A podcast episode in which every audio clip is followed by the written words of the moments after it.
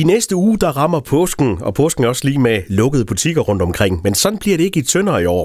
Med på telefonen, der har jeg citychef i Tønder, Stefan Schelke. Hej Stefan. Hej Mike. I holder åben i, i påsken. Hvordan uh, hænger det sammen? Jamen det gør vi, fordi vi, er, vi, vi, vi har en sær øh, regel eller lov, øh, som, som gør, at vi kan holde åben på helligdag hernede i Tønder. Og det, det er noget, der ligger meget, meget langt tilbage, fordi vi ligger så tæt på grænsen. Så derfor så har vi mulighed for at holde åben på helligdage. Og det er noget, vi gør brug af indimellem, men, men dog ikke altid. Og nu kan man sige, at der har jo været den her lange nedlukning i, i starten af året, så, så øh, butikkerne de trænger også til at, at holde åben. Det må jo være ekstra godt.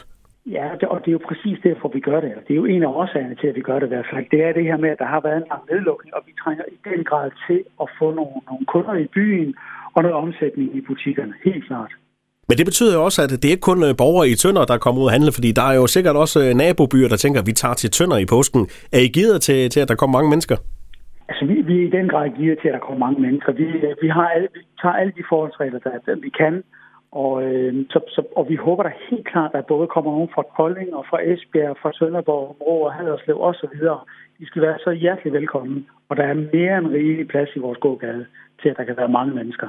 Sker der sådan noget ekstraordinært så i påsken i, i Tønder?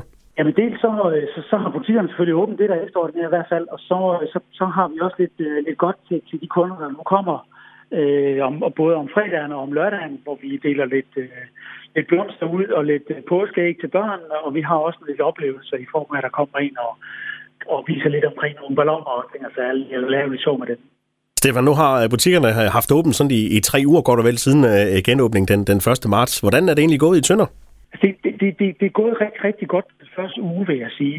Men, men så, så er det som om, at vi er blevet ramt lidt af hverdagen øh, og, og lidt af det dårlige vejr, som har gjort, at, at vi, øh, vi mangler noget omsætning. Og så er vi bare i Tønder rigtig, rigtig meget ramt af, at vi ikke har de tyske kunder.